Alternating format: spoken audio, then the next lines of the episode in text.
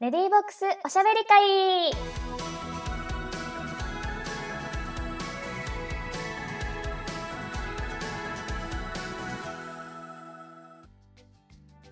おはようございます。こんにちは、こんばんは。レディーボックスメンバーのチャンリエです。このポッドキャストは、初めて生理を迎える子供たちに準備ボックスを提供するレディーボックスが、おしゃべりで月経教育や性教育知識をお送りいたします。今日の配信はですね、我らレディーボックス代表の三上うららと一緒に初めて生理が来た時や生理が来る前の教育についてお話ししていきたいと思います。本日も最後までお付き合いください。よろしくお願いいたします。では早速お呼びいたしましょう。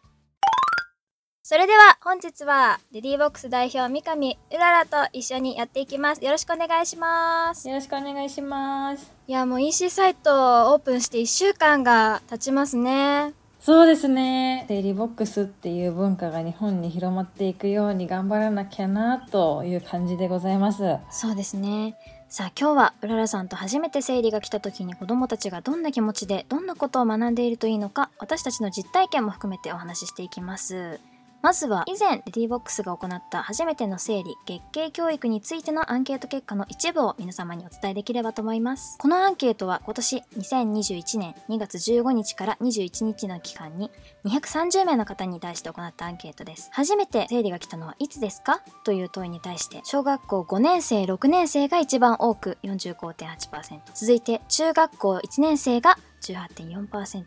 中学校2年生が15.8%小学校3年生4年生が12.1%その他覚えていない中学校3年生高校生以降は5%以下という回答でした。小学校3年生が9歳で高校生が16歳ですからこのアンケート内でも最大7年差がありますね。始まるタイミングが人それぞれだとよくわかりますよね。そうですね。やっぱり生理が人それぞれっていうだけに始まる時期っていうのも本当にあの人それぞれなのでやっぱりいつ来ても大丈夫なように備えておくっていうのは大事なんじゃないかなうんとすごく思います。うん、そうですね。うららさんはあの生理はおいくつの頃に始まったんですか？えーっと私は小学校えーっと4年生あ、四年生。で始まったので本当に10歳かなあ10歳11歳の時に始まりましたね。あ、ですね。そうなんか結構私は胸が小さくて、うんうんうん。そんなにこうふくよかな感じというかこう肉付きもいい年ではなかったので、はなんかそんなに来るって言われてなかったというか、うんうんうん。もはやうららはまだでしょって言われてたああ、そうなんね。感じだったんですけどなのに来たので本当に予想できません、うん。ちなみにりえさんはいつ頃来ましたか？私あの小学校6年生ですね。なので周りが結構こそこそトイレに行ったりとかしててなんとなくこううん存在は知ってるっていう状態ではありましたね。そうだよね。6年生ぐらいだからね。そう。周りがこそこそやりだしてるそうそうそう。で実際来た時はあの生理があ本当に来たのかそれとも病気なのか？なんか半信半疑な感じで、知識がなかったので。うんでお母さんに聞いて病気じゃないよって言ってもらえてやっと安心できたっていう感じでしたね。そうだようねん。やっぱり生理のこと知らないと普通におもらしか病気かだあそうそうそう 病気かなみたいな感じで。でなんかその母親に相談したのも来たものに対してなんか対処するみたいなテンションでそれこそその時習い事でクラシックバレエやってたので、なんかバレエのレッスンの時生理だったらどうしようっていう不安があったり、そうタイツが白いしあのレッスンの場所って鏡だらけだからそこで漏れちゃったりしたらどうしようとか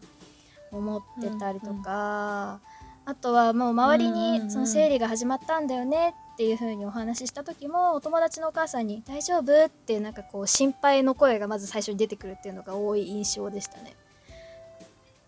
うーんうららさんはどうでした？実際初めて生理が来た時の自分の感情とか私みたいにこう誰かに相談したり話したりっていうリアクションとかそうですねなんか多分最初に来た時はあの量が少なすぎてあの普通におもらしかと思ってこの年でうんち漏らすとか思ったのを 覚えてて。なるほど。そう。でカスカスしたからなんか生理のことは知ってたから生理かなっていうのを多分片隅頭の片隅では浮かんだんですけどうんうんうん。いやそれよりもやっぱり生理って慣れてないからいやいややばいなんかお股に汚れついたぐらいな感じうん。でただ汚れたことがちょっとあのやばっと思ったんでそのパンツ隠しましたね、うんうんうん。確か私。あ隠したんですか？うん。へえで なんか逆に洗うと洗うと生理来たって思われちゃうからそれも嫌だったのを覚えてますね。家族に対してですか？うん。なんか洗ったらあ。ーうららもしかして生理って感づかれるのがなんかちょっとドキドキした気がする へえそう。でやっぱ多分2回目になった時にちゃんと出てきたからあやばってなって友達にたまたま一人だけ来ている子がいたからナプキンもらったっていうのを覚えてますね。そうかそこはお友達にはお話できたんですね。そうですね。うんうんうんうんあとあれですよね。私は周りがこうこそこそしてるものとして見てきてて生理が来たのでこそこそしないといけないものだって思っちゃったんですよ。そう、うんうんうんうん。いやそれは子供はね周りからすごい吸収するからそう。そう情報がないからうん。周りから察するってことしかできなくて、なんかこうまるでナプキンを密輸のようになんかこうさってやってこそっとみたいな。袖からね。そう袖からさってそう袖からそれそうなんか例のあれ持ってるみたいな感じでなんか話をして去っていくみたいな感じだったけどなんか本来そんなこそこそするものでもないんじゃないですかね。いや本当にあの生理っていうのは隠すものじゃないなっていうのはあの思いますね。なんか恥ずかしいもの隠すものっていうのがまあ、未だにあったりしていて、まあ、最近ではねあの例えば生理用品のパッケージがこうあの袋に入れなくても大丈夫なように変わったりとかそれこそ男女一緒に、あの生理教育したりする学校とか増えたりとか、まあ、あるので変わってきてるかなとは思うんですけど、やっぱり根本として生理は生理現象で本当に何だろう消化排泄みたいなそういう話と同じように、うん。別に選んでなくても来てほしいと思ってもう来てほしくないと思っても来る。まあそういうあの生理来ない人もいますけどあのものだし、うん。それを恥ずかしがるっていうのは、うん、なんか恥ずかしいものと捉えるのは違うんじゃないかなっていうのもすごく思うし。うん。男女別にする学校とかもまだまだあるし私たちの世代も、まあ、親御さんとかの世代も男女別多かったと思うけれども別に異性に対してなんか隠すものでもないというか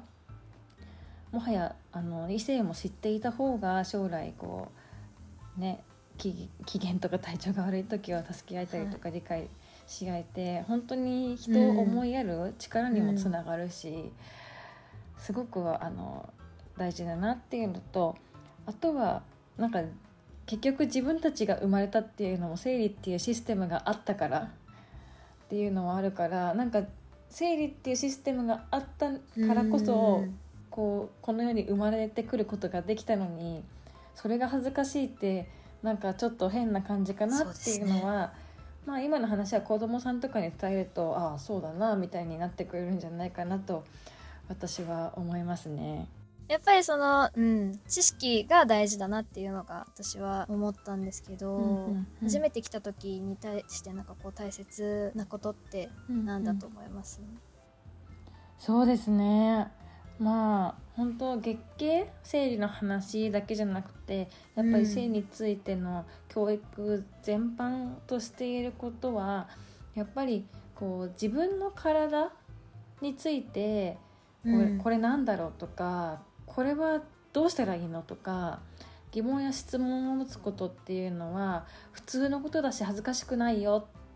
っていうベースをやっぱり教えておいてあげることっていうのはものすごく大事だなって思います。それがあるかないかで、うんうん、あるかないかでその生理って恥ずかしいって思うか思わないかとかなんか思ったらどうなってるんだろうとか思うことも、自分の体なんだからそんなこと思うの当たり前なのに、うんうんそんなこと聞いちゃダメだよとか見ちゃダメだようん。話しちゃダメだよとか、そんなとこ触るんじゃないの？みたいな。とかやっぱりあの、うん。ね、周りがびっくりして対応しちゃうかもしれないけれどもすごくあの人間的にはシンプルな話だと思うからうんうん。やっぱりその、ね、普通だよっていうことを教えてあげるってていうのは本当に前の前の前段階で本当に、ね、言葉が分かるようになったぐらいのあの幼稚園の子とかでも教えてあげていいなって思いますね。うんそうですねもうなんか覚えてるかもうわかんないけどやっぱりそういうところから当たり前だっていう意識づけ的なものがあったら、やっぱりこう感じ方も変わってきますよね。本当にそうだと思いますね。うなんかあのね、いつから始めよう最初は何を伝えようって思っている大人の方々もまずはここかなっていうのはあの思っていてやっぱりあの、ね、生理についてとか性について詳しい知識ってなるとえどうしよう合ってるかなとかちょっと恥ずかしいなっていう思いもあるかもしれないんですけどはい本当に自分の体触だったら自分のねあのものだから触っていいし希望を持っていいしあの例えばお母さんとかお父さんとか先生とかでよかったら話聞くよみたいなことを言ってあげてるのもあのなんだろういいんじゃないかなと思いますうんうんうんうんうね。ん。そうですよね。なんか髪が伸びてきたなとか身長が高くなってきたなとかとそんな変わらないですもんねうん本来。全然変わらないこうんうんううん。成長と生理現象だったりするので大事ですね。うん大事ですねじゃあ最後にうららさんからお知らせお願いしますはい、えっ、とまずお知らせが3つあります。1つ目がえっと EC サイトで販売するボックスについてなんですけれども、私たちが販売する初めての生理準備ボックスっていうのが10個購入されると1つを一人親家庭のお子様にあの寄贈できる。っていうあのシステムがあるのであのぜひ購入する際はあこの購入が一人のお子様の性教育につながっているんだなという感じでちょっとあのなんか一緒になんだろう社会貢献というかあの楽しんでいただけたら嬉しいなと思っています。で2つ目が EC サイトのブログなんですけれども EC サイトにブログ記事が、えーいくつかあの更新されているんですけれどもこれから3日に1回更新していく予定で、えっと、性教育をこうどうやって伝えれば子供が分かりやすいかとかあとは私たちのこうレディーボックス開発ストーリーみたいなのもあの載っているのであのメンバーのめっちゃブログ得意な子が書いてるのでぜひ読んでいただけたら嬉しいです。で最後3つ目はですね私たちのインスタグラムで今約1週間のプレゼントキャンペーン EC サイトオープンしたのであの記念ということでプレゼントキャンペーンをやっています。え前回のポッドキャストでその期限が今週の9月18日土曜日って言ってたんですけれども少し伸びまして日曜日の9月19日までとなりましたインスタグラムに条件が書いてあるのであのぜひチェックしていただいてあのご応募いただければなと思いますプレゼント、何があるかもぜひインスタグラムで見てみてください。よろしくお願いします、よろしくお願いします。さあうららさん本日は本当にありがとうございました。またぜひ一緒にポッドキャストの配信もやってください。いやもちろんですよ、はい。もちろんですよ。こちらこそありがとうございます。私が一人の回もあのもうたくさん聞いてください。チェックで聞いてると思うんですけど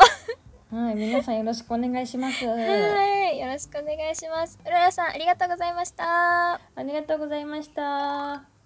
本日の配信いかがでしたか？前回の配信では団体の活動や EC サイトの中身についてお話をしているのでまだお聞きでない方はぜひお聞きになってみてください。さあ次回の配信テーマは「生理って何?」ですまた土曜日の21時にお会いいたしましょう。レディーボックスメンバーチャンリエがお送りいたしました。最後までお付き合いいただきありがとうございました。さようなら。